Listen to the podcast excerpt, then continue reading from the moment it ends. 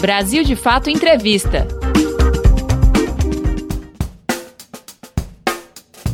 Olá, começa agora mais um Brasil de Fato Entrevista. Hoje a conversa é com o professor e influenciador digital Jones Manuel. Na entrevista, ele fala sobre o papel das mídias digitais na militância. Também comenta sobre o momento político atual e o sucateamento da educação como estratégia de governo. Confira. Rap e militância. O rap no Brasil, ele tem um papel fundamental, que é ser um papel de memória socialmente construída e de voz das classes exploradas, né, das classes trabalhadoras, no plural mesmo, as diferentes facetas da classe trabalhadora. O Brasil é um país que tem uma estrutura de comunicação profundamente é, é, restrita e eu diria inclusive autoritária, né? uma comunicação concentrada no poder de seis ou sete famílias, nunca passou por um processo muito amplo de socialização da cultura e da educação a respeito dos avanços nos últimos dez anos recentes. Então o rap ele cumpre uma função realmente de ser esse elemento de politização, de divulgação da cultura, de conhecimento do Brasil e de também de autoconhecimento das classes trabalhadoras. A primeira vez que eu ouvi falar do marxismo foi na música do Tupac, né, quando ele fala do Fidel Castro. Depois o, Racionais naquela música Jesus chorou. Ele fala Malcolm X, Gandhi, Lennon, Marvin Gaye, Che Guevara, Tupac, Bob Marley e o evangélico Martin Luther King. Então, era um conjunto de nomes que eu não conhecia. A primeira vez que eu tive curiosidade de saber quem era Malcolm X foi ouvir naquela música de Gog, Malcolm X foi a Meca e Gog é o Nordeste, né? Então, o rap ele cumpre uma função, o, que é incrível, inclusive, dá todo o boicote da indústria cultural que se tem ao rap, todo o processo de estigmatização, criminalização, racionais, no auge do auge do auge do sucesso, praticamente não tocava nas rádios, né? Eles venderam mais de um milhão de cópias, boicotados pela rádio, pelas mídias, pelas revistas especializadas em música e por aí vai. Então o rap ele, ele ele me deu uma resposta a uma série de incômodos que eu tinha, porque os discursos de meritocracia do Brasil como um país democrático, do Brasil como um país do Estado de Direito, né, de que basta você se esforçar que você vai é, conseguir subir na vida, que o seu fracasso é fruto único exclusivamente das suas decisões individuais. Isso nunca colou comigo, sabe? Então, o rap ele teve a, a, a principal função do rap para mim foi ser esse primeiro momento de pensar assim, olha, é, todo, esse sentimento de injustiça, de raiva que você sente, toda essa compreensão de que o mundo ele está errado, está certo. Isso está certo, isso é por aí. Afora isso, também teve um papel é, de mostrar que a perspectiva de tentar conseguir bens materiais, né, conseguir mais respeito, mais autoestima, por exemplo, via crime, que isso não tinha futuro. É muito interessante como falam que o rap faz apologia ao crime, por aí vai, mas pô, eu conheço muitas pessoas, não só eu, que se afastaram de qualquer perspectiva de se aproximar do crime por causa do rap, né? O rap é um dos produtos mais brilhantes e genuínos que a classe trabalhadora conseguiu produzir em termos culturais nos últimos 30 anos no Brasil. Cultura popular. Eu acho que é importante lembrar que o samba, que hoje é vendido como bem cultural, até de exportação, fala-se do, do, Brasil como a terra do samba, do carnaval, como elemento para trazer turistas. O samba, quando surgiu, ele também foi estigmatizado foi perseguido, foi considerado uma regressão cultural no Brasil, uma manifestação do, do primitivismo africano que as populações negras tinham.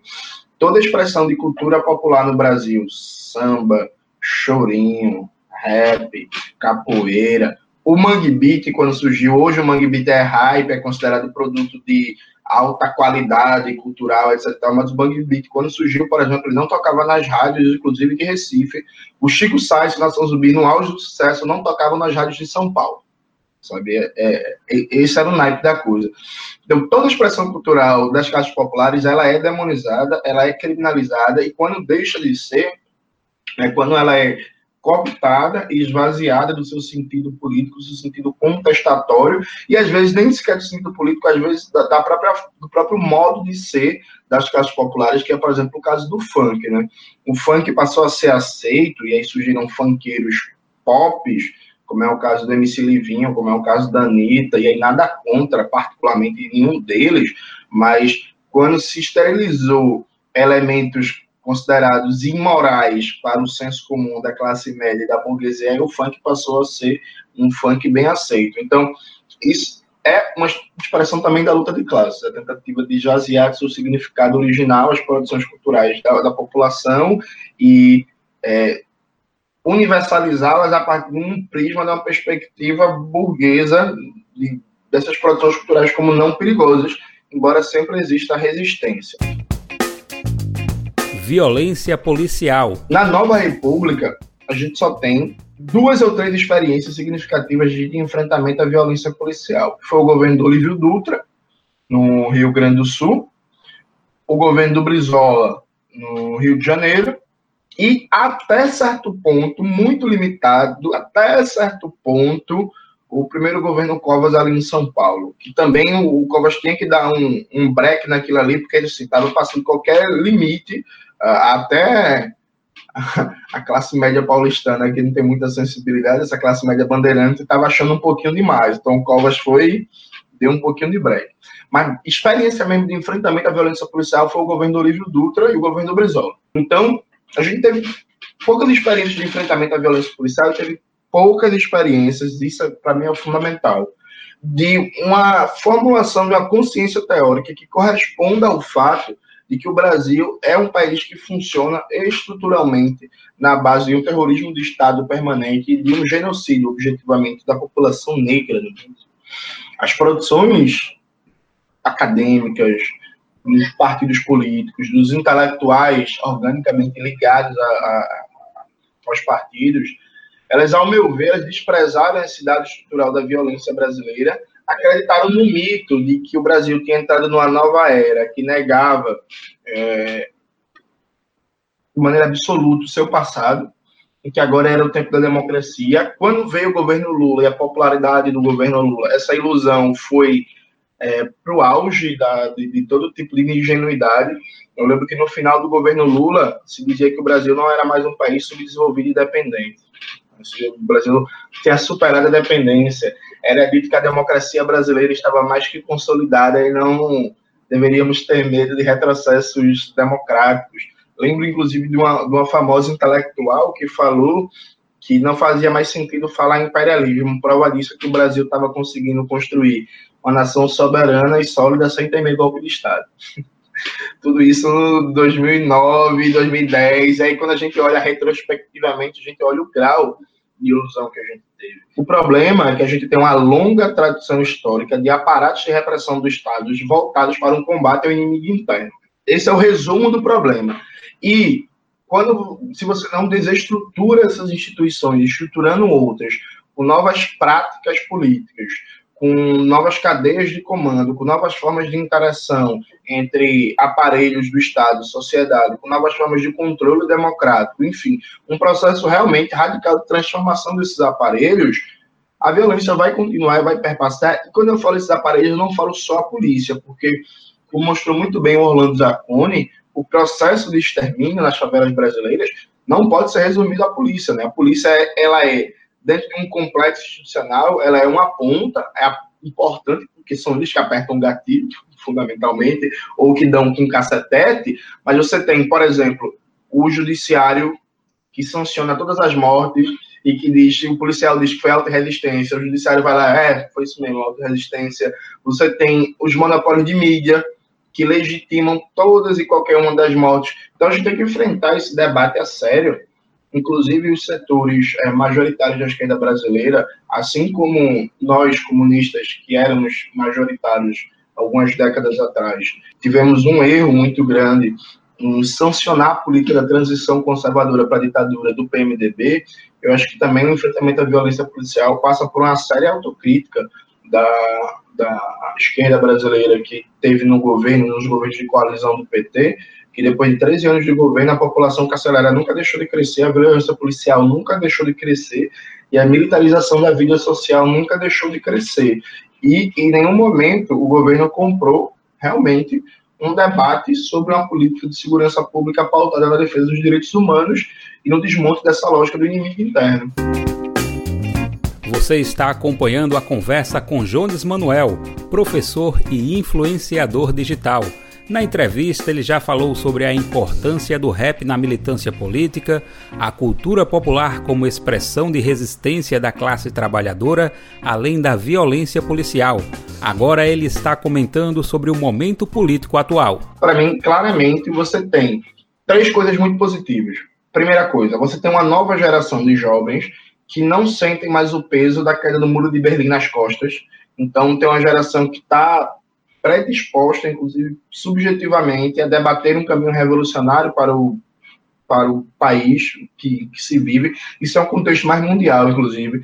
No caso específico brasileiro, é uma geração que viu o golpe de 2016 e que viu certa falência de um discurso de tentar mudar o Brasil pela democracia burguesa e começa a descobrir cada vez mais e tentar recuperar referenciais revolucionários para o próprio resgate é, da imagem de Carlos Marighella nessa conjuntura é muito significativa, né? Cada vez mais jovens conhecem, falam e leem Carlos Marighella, porque quando ele entra no movimento estudantil, Marighella era tipo assim, o ícone massa, todo mundo gosta, e Racionais fez uma música muito foda, então todo mundo gosta de Marighella, só que Marighella tá voltando a ser estudado, que é uma coisa, um fenômeno para mim muito curioso, né, voltando a ser lido. Então você tem um elemento geracional que é muito positivo pra gente. Você tem um segundo elemento, que é isso, velho, ó, neoliberalismo faliu em todo canto, sabe? Tipo assim, os caras ganharam a Guerra Fria, prometeram democracia, liberdade, eficiência econômica, emprego, crescimento, sabe? Entregaram, você nem pode falar palavrão, entregaram, entregaram nada, entregaram absolutamente nada em todo canto da terra. E, porra, e a galera, sabe? Cadê? Cadê o emprego? Cadê a renda? Cadê a oportunidade? Cadê a educação? Juventude cada vez mais endividada. O caso dos Estados Unidos, mensalidade paga. O caso do Chile também, uma educação caríssima, um absurdo.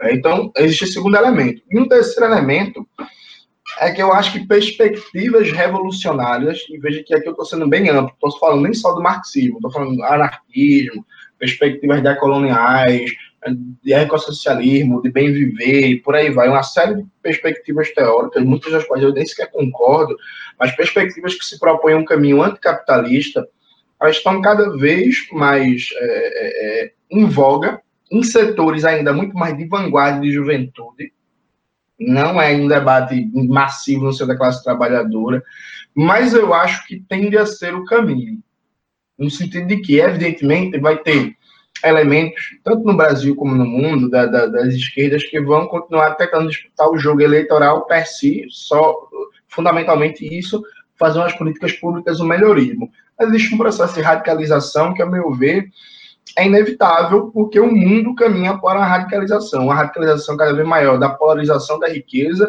e da própria disputa Estados Unidos-China.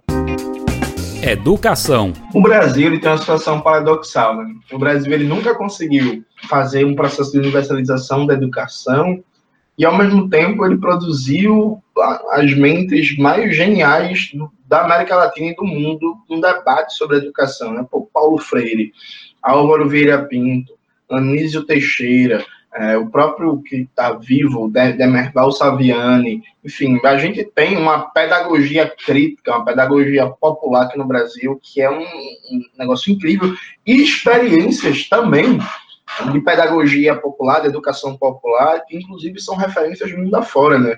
As escolas de alfabetização no campo do MST, por exemplo, são referências mundiais. Se eu não me engano, há uns 4, 5 anos atrás, teve até um negócio que eu lembro de relance que concorreu a um prêmio da Unesco, não sei se chegou a ganhar, de reconhecer o trabalho internacional de, pô, do MST aqui no campo e tal. Então a gente tem experiências fantásticas. O, o grande X da questão, é, é, e é, é, isso, veja, é, tem certos discursos que falam assim, nessa galera é obscurantista, eles são ignorantes, eles não querem saber de educação, não é luta de classes. É, é, é disputa de poder eles sabem e sabem muito bem que qualquer educação que tenha um live crítico vai ser uma educação que vai tentar questionar, não, não, é, não falo nem questionar o capitalismo, eu falo questionar, pô, a distribuição de renda, aplicação de políticas públicas, sabe, questionar a brutalidade e desigualdade, um dado que é fundamental. Pô, o Brasil é um dos maiores produtores do mundo de alimento, e a população brasileira passa fome. O IBGE divulgou agora um dado em que 10 milhões de brasileiros, em números oficiais, estão passando fome. Então, como assim, bicho? Como assim? A gente é um dos maiores agroexportadores do mundo e a população interna está passando fome. O que, que é isso aqui? Sabe? Então, a ofensiva do bolsonarismo contra o nome de Paulo Freire, contra a, perspectiva de educação, e eles atacam nem a educação crítica, a educação em si, o próprio ensino formal, com essa defesa do ensino escolar, do homeschool, e por aí vai, é luta de classes em estado concentrado. É compreender que o projeto deles tem está baseado na ignorância do povo trabalhador, na, no fechamento desse povo ao acesso à cultura, ao acesso à educação, e não que a educação seja libertadora, a educação ela é um vínculo, ela é um elemento que compõe a consciência, que pode potencializar uma ação política libertadora. E a ideia é tentar interromper isso. E é muito significativo porque, veja, o Paulo Freire, ele era um anticapitalista, mas não marxista. Embora o Paulo Freire tivesse um ótimo diálogo com o marxismo, bebesse bastante, trabalhasse categorias marxistas, mas o Paulo Freire era um cristão, isso é muito importante, Paulo Freire era cristão, tinha uma leitura revolucionária de Nosso Senhor Jesus Cristo, e combinava ali Cristo com Marx, com Che Guevara, com Fanon, ficava muito bom. E aí, mas o que é interessante no Paulo Freire? A força biográfica do Paulo Freire é fundamentalmente dizer que foi alguém de, de várias formas diferentes. O Paulo Freire foi secretário da Educação em São Paulo, mas o Paulo Freire, antes disso, trabalhava no, no chão de terra, de barro, aqui em Recife, Pernambuco, fazendo escola de alfabetização em sindicato, em movimento popular, na Igreja Católica. Mas a biografia do Paulo Freire é a biografia de alguém que dedicou a sua vida a acabar com o analfabetismo no Brasil e fazer esse país um país digno para as maiorias. Isso tem muita força no contexto atual, quando o Paulo Guedes diz abertamente que a educação não tem que ser para todos, não, que a educação é uma coisa para as elites. Então, essa mensagem universalista do Paulo Freire, não só do Paulo Freire, como do Josué de Castro, o grande sonho do Josué de Castro de acabar com a fome e de fazer esse povo um povo bem nutrido, que tenha seus direitos reconhecidos, ou do Daci Ribeiro, de, de, fazer com que o Brasil desenvolva todas as suas potencialidades civilizatórias, enquanto civilização brasileira, Nova Roma, ou então da Lélia Gonzalez, da Eliette Safiotti, da Ana Primavera, o debate sobre mudar a estrutura agrária desse país, mudar a lógica de produção é, no campo. Sabe, um, um conjunto de, de figuras que tem uma promessa de que esse país pode ser um país justo, solidário, com o poder popular, com o povo no comando desse país, e um país que se integre com seus vizinhos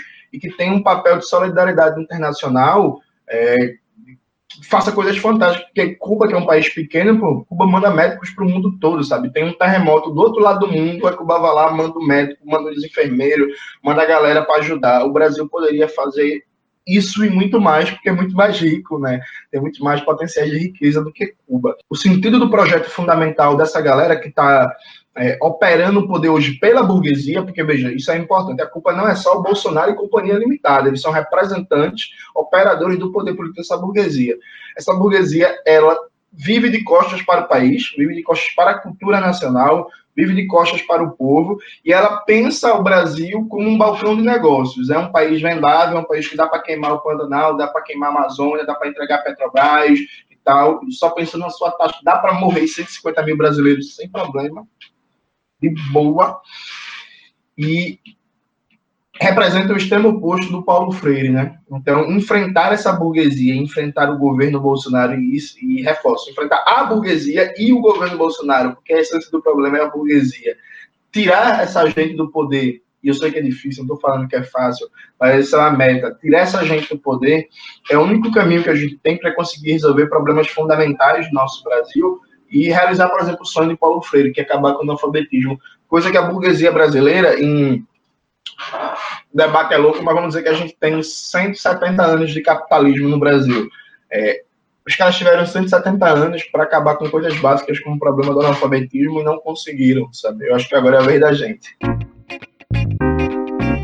Influenciador digital. O YouTube, embora seja um monopólio estrangeiro que atua, inclusive, em várias operações de mudança de regime e derrubada de governos populares América Latina e Brasil e mundo afora, ele é um espaço muito importante de comunicação, vem dando um retorno muito bom, porque o YouTube, eu, eu tento usar o YouTube como uma plataforma mais ou menos cruzada, que é, pô, eu faço um vídeo, aí no vídeo eu indico livros, eu coloco livros na descrição, enfim, tento levar as pessoas para esse conteúdo, para dos livros é, é, e do vídeo, quando podia, né, agora nesse momento não está podendo, quando eu fazia as atividades presenciais, lançamento do livro, debate, análise de conjuntura, chamar as pessoas também para as atividades de rua, para, a partir daí, potencializar a organização prática, né, chamar as pessoas para se organizar. Então, ele cumpre uma função de criar um sentimento de identificação do comunicador com a população, de é, é, criar um sentimento de respaldo, em que o que você indica de leitura as pessoas vão atrás para ler, para querer conhecer, é uma função muito importante, né? É uma função de, de realmente, é, quando o trabalho no YouTube começa a ser reconhecido, a possibilidade de você atuar enquanto um comunicador popular e um organizador no sentido de potencializar ações coletivas de organização é um negócio que, por exemplo, um trabalho o texto escrito não dá. Sabe? Então tem uma diferença ali muito significativa. É de todo um debate de psicologia, inclusive, para explicar isso, né? A parte do conceito significante mestre do Lacan, que não dá para a gente entrar aqui, mas tem um diferencial muito grande, é, a plataforma de vídeo frente a, ao texto, do, da forma como as pessoas é, se relacionam com o comunicador, e a partir disso, quando você tem perspectiva de militância, né, quando você não leva aquilo ali só com negócio, porque, inclusive, acho que isso é muito importante destacar a diferença, né? Muita gente nivela, por exemplo, o trabalho que eu, Sabrina, é, Dimitra, Laura, Humberto, essa galera faz com outra galera que é, por exemplo, sei lá, é o Henri Bugalho. Então, tem uma diferença significativa aqui. Nós somos militantes.